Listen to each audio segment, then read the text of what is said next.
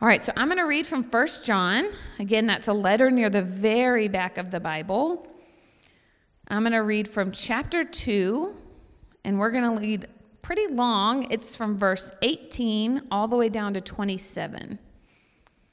And it says, Children, it is the last hour. And as you have heard, that Antichrist is coming. So now many Antichrists have come. Therefore, we know that it is the last hour. They went out from us, but they were not of us.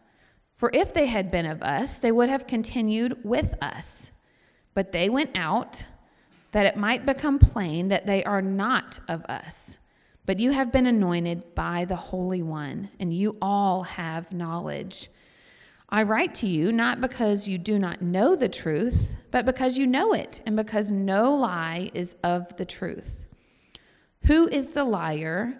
But he who denies that Jesus is the Christ. This is the Antichrist, he who denies the Father and the Son. No one who denies the Son has the Father. Whoever confesses the Son has the Father also. Let what you heard from the beginning abide in you.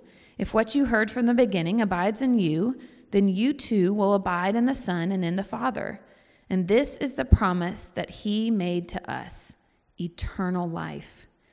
I write these things to you about those who are trying to deceive you. But the anointing that you received from him abides in you, and you have no need that anyone should teach you.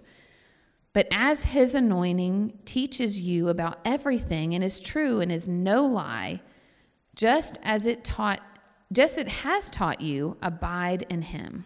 This is the word of the Lord.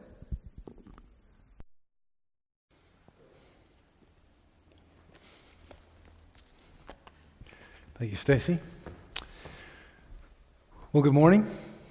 It's good to be here with you all, and it's good to worship, to sing, to sing truth, to sing truth. Uh, so often in a world where we feel we are surrounded and oppressed by falsehood, by lies.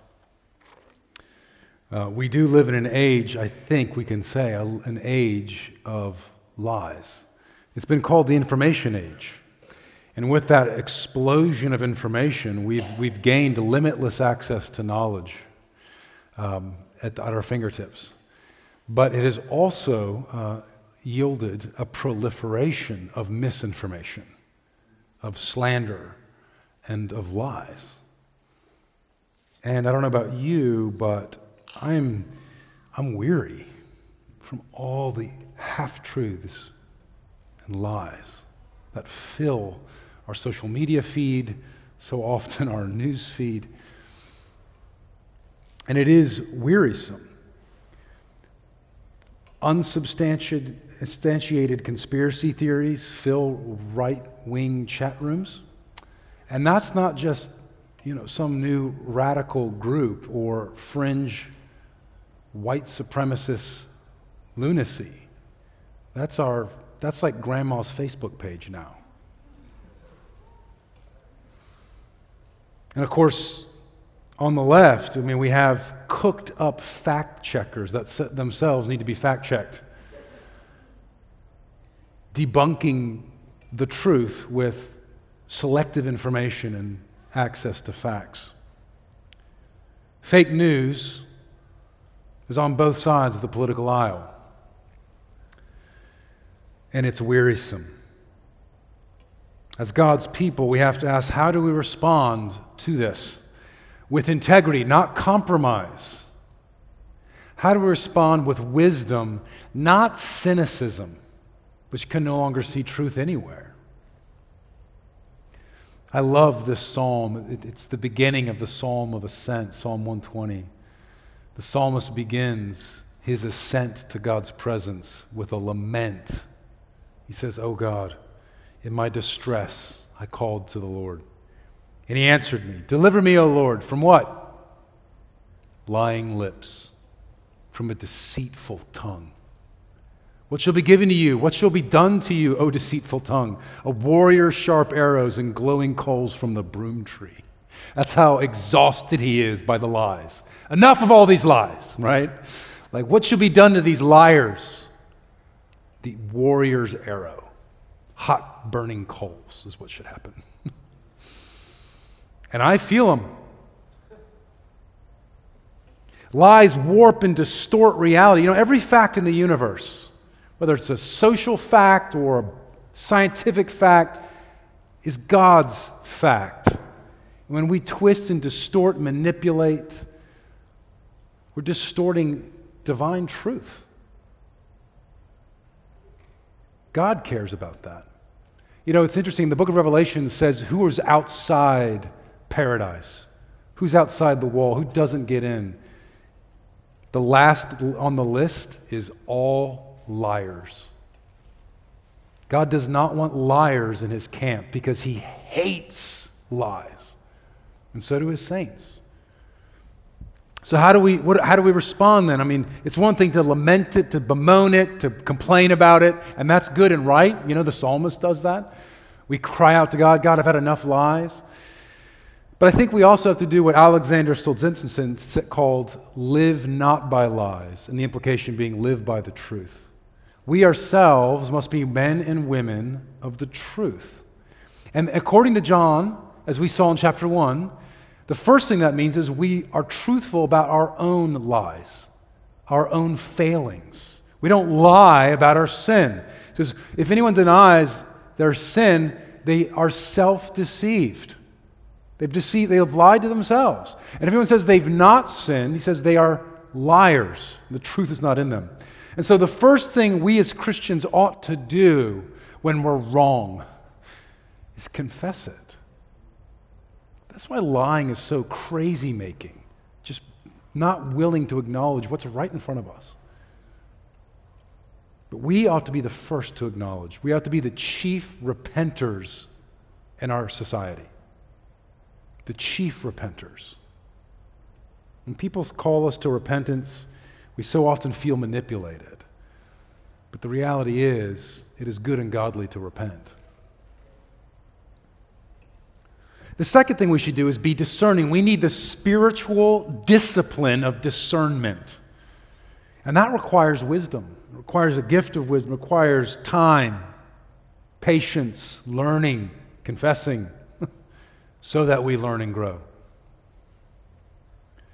It's been disheartening, I know, for many of us to watch so many self proclaimed Christians fall prey to one deception after another in recent days. Whether it's lies that have been spun about victims of racial hate, conspiracy theories about rigged voting machines by Venezuelan government, George Soros buying out evangelical leaders, to even things like QAnon. These absurd conspiratorial thinking has infected God's people. We have fallen prey to deception on so many levels. And you might say, well, not me, because one of the hallmarks of our age is that we f- think ourselves above being fooled, right? Oh, yeah, those masses out there are ignorant, but not me. I, I'm not deceived. Really. We live in a confusing age, let's be fair. We are all open to deception. What are we to make of Black Lives Matter as an organization, as a movement? What are we to do with this charge of white supremacy? Is this a fiction of the left meant to bring the majority into a kowtowed fear and, and buying into their policies? Or is it, in fact, the root of all evil, right? Or is it something in between those two extremes? What are we to think of fears about the left or the right? Is Antifa the threat of the age, or is it these new right wing radicals like Proud Boys that we should be concerned about? And I, I haven't even mentioned COVID. How should we respond to COVID? Are, are, are, we way too conservative with all these lockdowns and measures? Are we prolonging the inevitable of herd immunity and bringing with it econ- unnecessary economic and psychological harm? Or have we been far too liberal and too loosey goosey and, and downplayed the, the massive impact this virus has had on the medically vulnerable? And I haven't even touched on religion. We are in need of discernment, now more so than ever. In fact, I want to pray that God would do just that, would gift us with discernment as we dive into his text this morning. Would you pray with me? Heavenly Father, we thank you for your word. Your word is truth. As Jesus confessed. May your truth sanctify us this morning and make us wise for salvation. We pray in your name, Lord Jesus. Amen. John begins in verses 18 and 19 by reminding the churches he's writing to that the hour is late. And the reason why he says this is the last hour is he wants to orient them as to where they find themselves. The place they find themselves, to quote Adam Young, is in a war. You are in a war. This is the last days. Not only are lies and deceit rampant, they are dire and dangerous. These aren't just harmless lies, these are massive whoppers that are demonic. Look what John, or rather, Paul writes about these last days. Real quick, this is from Second Thessalonians. There is a man of lawlessness. He hasn't come yet, just as John has said. You have heard the Antichrist is coming. There is a man of lawlessness. He hasn't come yet. Don't be deceived. He must come. He hasn't come yet. But look at the very last line there. But the mystery of this lawlessness is already at work. Just as John says, even now there are many antichrists. The spirit of demonic deceptions among us. And why do I say demonic? Well, Paul tells Timothy this at Ephesus. On the screen, you'll see. He says, Now the Spirit expressly says that in latter times some will depart from the faith. They will apostatize by devoting themselves to deceitful spirits and the doctrines of demon, demons that, are, that, that come through the insincerity of liars, of false teachers, false preachers, self proclaimed prophets and gurus and experts whose consciences are sealed. They know they're lying, they don't care. They know they're hypocrites, they don't care. And so these demonic teachings, Paul tells Timothy, are already operating in Ephesus. So, Timothy, be ready, be prepared for this. And we need to be prepared as well. The last day's deception is upon us and evident in a variety of ways. It's so dire that Jesus says this are all these false Christs and prophets will arise. And he says their, their deception will be so powerful. Listen to what Jesus says. They will lead astray, if possible, even the elect. That's how powerful it is, the deception. So if we think that we are above deception, we are in a very vulnerable and dangerous place. We need to recognize the place we find ourselves, and it is a world of deep, deep deception and lies that are operating even right now, even as we speak. So, we need to know the hour. We need to know the who. He says, They went out from us in verse 19, yet they were not of us. He literally says this John loves paradox. They went out from us, but they were not from us. You know what I mean? If they were really from us, as if we sent them, they would still be with us, but they're not. They went out from us to, to, to, to demonstrate the distinction.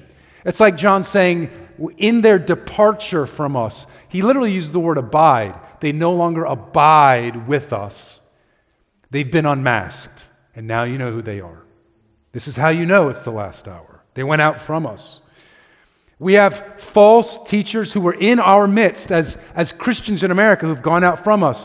I'm going to name them because John, when John says they, they're talking about specific people that his audience knew and he knew. Right? So I'll just name two Rob Bell and Bishop Carlton Pearson were two men who were thick gifted leaders in the church here in America. They are not from us because they are no longer with us. And when I say us, I don't mean evangelicalism or our denomination or our particular brand of Christianity. I mean, they are no longer with the apostles, they no longer walk according to the gospel. And so, as Jesus says, The one who endures to the end will be saved. We know the antichrists because they, fa- they fail to abide, they fail to endure, they fail to persist in the faith. In fact, perseverance in the faith is the hallmark of true faith. Perseverance in the faith is the hallmark of true faith. And so, we recognize the hour, but we also have got to recognize the lie. Verse 20 and following. But you have been anointed by the Holy One. We'll talk more about that in a moment. And you all have knowledge. I write to you not because you do not know the truth, but because you do know it.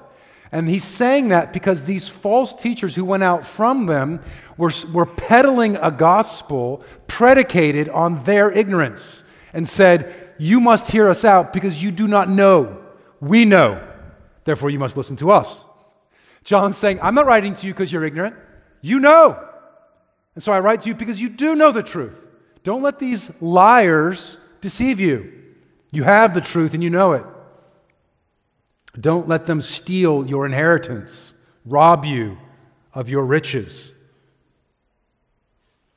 But then he goes on to say, not only do you know the truth, but you know that no lie comes from the truth. That's a interesting statement. No lie comes from the truth. It's like what he said about God God is light, and whom there's no darkness. God is truth, and no falsehood ever comes from him. That's how you know it's true. If a lie came from it, it's not true. This would be really helpful when it comes to a lot of our cults and conspiracy theories that have been falsified over and over again. Their predictions do not come true, but they always find clever ways around their falsification, right? That's how you know it's manipulative. It's not of the truth. It lies. It lies. But notice what he didn't say. He didn't say no truth comes from the lie. He didn't say that. Because the lie often speaks truths. As my professor in seminary used to say, it takes a lot of truth to float a lie. Satan in the wilderness, when he tempted Jesus, quoted scripture. Right? And so, what often happens is we experience a truth from some source, maybe an insight into ourselves. That's very true and new and revolutionary for us. And it's easy to be deceived and think, well, then that must be the truth. Well, all truth is God's truth, wherever it's found, even in the mouth of the devil, it's still God's truth. But that doesn't mean the devil is trustworthy. And so we need to be discerning that just because we experience truth from something, that doesn't make it true, right? It might be using truth to push a lie, which is what the devil does so brilliantly. He uses truth to push a lie. You know, the devil's greatest weapon forged against us isn't um, uh, the flames of hell or a pitchfork, it's the lie. That's his greatest weapon. And he's very good at wielding it. And he wields it in, in, in, in all sorts of ways. And so we need to be discerning and watch out because we will fall if we are not careful. He writes these things to you not because you don't have the truth, but as he says in verse 26, I write these things to you about those who are trying to deceive you. You are under assault, you're under attack. You need to know that. You need to know that you are, people are trying to deceive you. And if we're not aware of that, we will fall prey. Again, we, we don't recognize the hour that we're in. So we've got to recognize that there are liars who are lying. And how do we know the lie? Well, John tells us in verse 22 who is the liar? Who is the liar? He is the one who denies Jesus is the Christ. This is the Antichrist, he who denies the Father and the Son. Everyone who denies the Son does not have the Father. Whoever confesses the Son has the Father also. So, what is this all about? John says this multiple times about the lie, the nature of the lie. Uh, look at uh, on the screen in ch- from chapter 4. We'll get there in a few weeks. By this you know the spirit of truth. Every spirit that confesses that Jesus Christ has come in the flesh is from God. And every spirit that does not confess Jesus is not from God. This is the spirit of the Antichrist, which you've heard was coming and now is in the world already. Or in 2 John, verse 7, he says this For many deceivers have gone out into the world, those who do not confess the coming of Jesus Christ in the flesh. Such a one is the deceiver and the antichrist. You'll notice all the lies have to do with Jesus Christ. The lie is Christological in nature. And in particular, it denies the coming of Jesus in the flesh. It denies the identification of the Christ, the Holy One, with Jesus of Nazareth, his flesh and blood reality. Part of the heresy here is deity does not deign to put on crass flesh and blood. Part of the heresy here is the belief that the Godhead Almighty does not succumb to suffering and death and burial. Part of the lie here is that the all glorious one never suffers humiliation, being rejected, mocked, spat on, stripped. Jesus did all those things.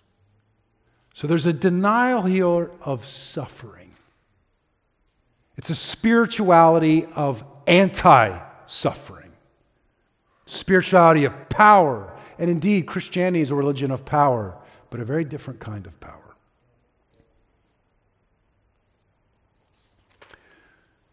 On the screen, you'll see where Paul again talks to Timothy about these last days. He says, Understand this then, that in the last days there will come times of difficulty. Can I get an amen? amen. it's been difficult.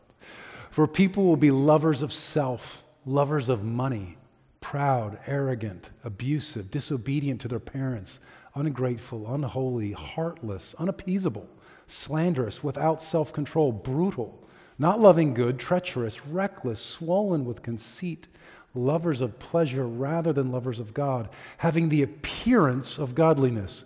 And there, Paul's using godliness in the Greek sense of, a, of religion. They have the appearance of Christianity, is what he's saying, but denying its power. They do want power, but not Christianity's power. Earlier in this letter, the only other time Paul uses the word power he says to Timothy, Fan into flame the gift given to you. For you were given not a spirit of fear, but of power and love and self control. And then the very next verse, the very next verse. Timothy, don't be ashamed of the gospel or me, God's prisoner, but share in suffering by the power of God. True Christian power is the power to suffer well. These heretics denied suffering.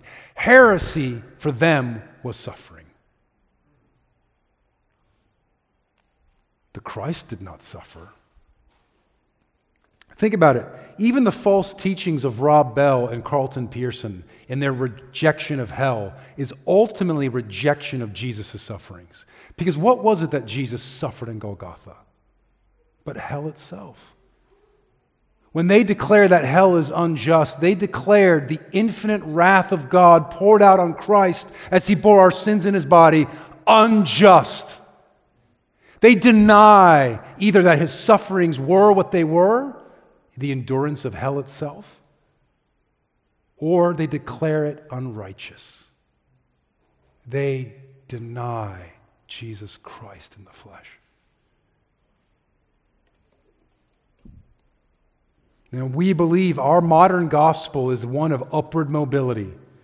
Life gets better and better in every way, every day, right? Civilization should be getting better and better. Everything should be getting better. But the gospel is one of downward mobility. From heaven he came. He took on the form of a servant and suffered death, even death on a cross. It's a downward movement. And we're not, this isn't a call for us to take up our um, martyr mindset and say, let's go suffer for the gospel or let's go be persecuted. We don't yet really live in America in a persecution context. But here's what it does mean I can pick up my cross daily and die to myself. In fact, that is the path of power self denial. Power, love, self control. The, the ability, as, as Don Carson puts it, I would rather die to myself than indulge in my sin. I would rather die to myself than indulge sin. That is the call of the gospel that we deny when we turn our Christianity into a gospel message of upward mobility. What if this? What if instead, as you, as you mature in your career, as you mature in your finances, what if instead of following the American dream of buying bigger and better and newer and nicer, we used our increased social, economic, relational power to serve others? What if that's what the gospel looks like? And I say that as someone who just bought a, newer, a new house. That's a little bit bigger than my old house. But I do pray that it's used for ministry and that it's a place that it can be poured out for the welfare of others and not self indulgence. This is true power, and it's what was being denied. Finally, uh, recognize the truth. We can recognize the lie. The lie denies the sufferings of Christ, it denies the downward movement of the gospel. It pushes for upward mobility, promotion of self. But we recognize the truth in a very interesting way. I, I, said we'd go back to it. Verse 20 You've been anointed by the Holy One. What is that? Well, the Holy One could be the Father. Jesus calls him Holy Father in John 17. Or it could be Jesus. Peter confesses Jesus in John 6 69 as the Holy One of God. Whoever the Holy One is, he is gifted this anointing. And this anointing is very interesting because it's the only place in the Bible this language is used of Christians. Now, Paul will use a similar word. It's the same root, but a different form of it uh, to Christians. And I think this gives us some insight as to what John means when he says, You have the anointing, and the anointing abides in you, and it teaches you everything you need. You're like, What is this anointing? What is he talking about? Well, here's, here's a text that might shed some light. First Corinthians, or Second Corinthians, rather. Paul writes this It's God who establishes us with you in Christ and has anointed us. It's the same root word, chrism, where we get Christ. It's kind of, actually, actually kind of interesting. He's saying these antichrists are saying you don't have it, but you have the chrism, you have the anointing, you share in Christ's anointing. So don't let these fools push you out of your inheritance. But he says, Paul goes on to say, He has anointed us. He also put His seal on us and has given us His Spirit in our hearts as a guarantee. Are those three different things anointing, seal, Spirit? Or those three ways of getting at one reality? In Ephesians, Paul writes this When you heard the word of truth, the gospel of your salvation, and believed him, you were sealed by the promised Holy Spirit, who is the guarantee. So the anointing here seems to be this kind of indelible mark that was made on our hearts when we heard that gospel, the word we heard from the beginning. And we believed, we were convicted, we recognized the Good Shepherd's voice by the Spirit's work. And that mark is on us. You know, anointing, when someone anointed somebody literally, it was, it was, a, it was a messy affair. You poured, it wasn't just like a little dab. You poured oil over so that it dripped down. Psalms describes it as just soaking off Aaron's beard. And it was warm. And it, you could feel it oozing down over your head. And, you, and the aroma would have filled the room. Aaron is set apart for a holy office, marked indelibly for life. So have you been, dear saint. You have been anointed. As William Tyndale puts it, you weren't anointed with oil on the body, you were anointed by the Holy Spirit in your soul, indelibly marked forever. The guarantee, sealing your redemption. Let that anointing abide. What, is, what does the anointing teach me? What does it say in verse 24? Let what you heard from the beginning abide in you, that gospel word, that, that truth. The Holy Spirit, uh, Jesus says, will teach us all things and bring into remembrance what Jesus taught. The Spirit will spur up that gospel seed that was planted in you and will bring it to remembrance. But we have a responsibility in this. Namely, in verse 24, we have to let it abide in us. That's what he says. It's a command. Let this word abide in you. And the word abide doesn't just mean sitting there, it means to dwell, to live, to flourish. Like, I like how Paul puts it in Colossians. He says, Let the word of Christ dwell in you richly, so that it pours out of your speech. It fills your mind and your heart. It shapes your affections and bends your will because it's you're filling yourself up with this word. Are we doing that? Now, the reason why I think so many of us as Christians have fallen prey to conspiratorial thinking or radical doubt or cynicism is because we have filled our minds with what? The truth or our news feeds? And so we have been shaped poorly, we've been discipled poorly by the culture to become cynics and doubters and conspiracists rather than truth tellers who can discern truth from error and can speak truth in love. So what's filling your mind and your heart? What are you how are you feasting on God's word daily, maybe hourly? Through reading scripture, memorizing scripture, meditating on scripture, praying Scripture. You ever prayed Scripture? You ever done that before? Just open the Bible and turn those words into a prayer. We did this uh, last week with the staff. We had a, a Psalms conference with our denomination. And the guy just opened up Psalm 23 and said, The Lord is my shepherd. Let's pray that. Oh, Lord, shepherd me today in the decisions I have to make. Shepherd my wife as she has to do this. Shepherd my children. All right, next was that. I shall not want. Lord, I, I want a lot of things. Lord, here are some things I want. I mean, what does it look like to just regularly pray the Bible? It's just a daily routine. It could take five minutes of your time. But is the word in you? Is it dwelling? Is it filling your heart and your mind and your affections? As Stacy said, you know the counterfeits because you really know the real thing. You really know it. It's in you. Uh, lastly, not only do we have to attend to the gospel word, we need to obey it. We need to put it into practice means we live it. We don't live by lies, we live by the truth. The gospel directs our sense of identity, our daily course of action, our decisions, our priorities, our aspirations and ambitions. Is the gospel fueling your hope in a world of despair and deception? One of the reasons, the ways that we know that the gospel is not feeding us, that we're not feasting on it, one of the ways you know you're really spiritually hungry, in a bad sense,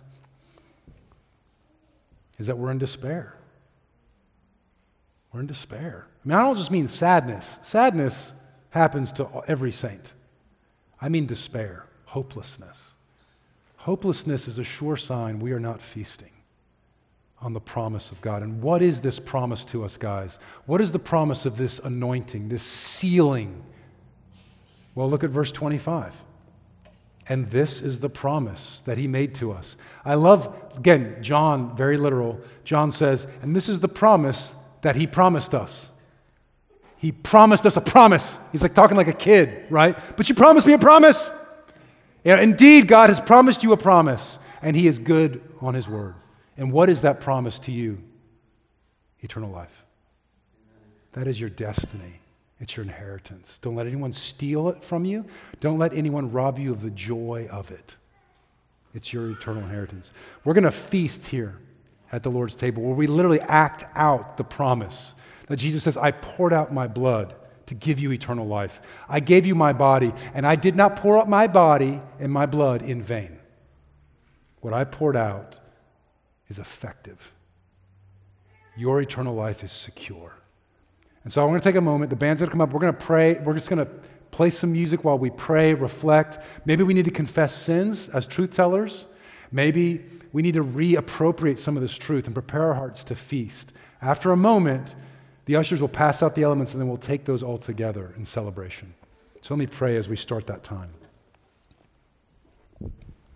Heavenly Father, we thank you for your word that gives us hope, that gives us an anchor in a storm tossed world of so many co- counterfeit claims, contradictory propositions, and assertions, Lord. We thank you that your word to us is clear, it's simple, and it's trustworthy.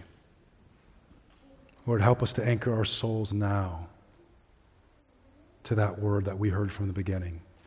May your anointing that's in all of us by faith be given through Jesus Christ.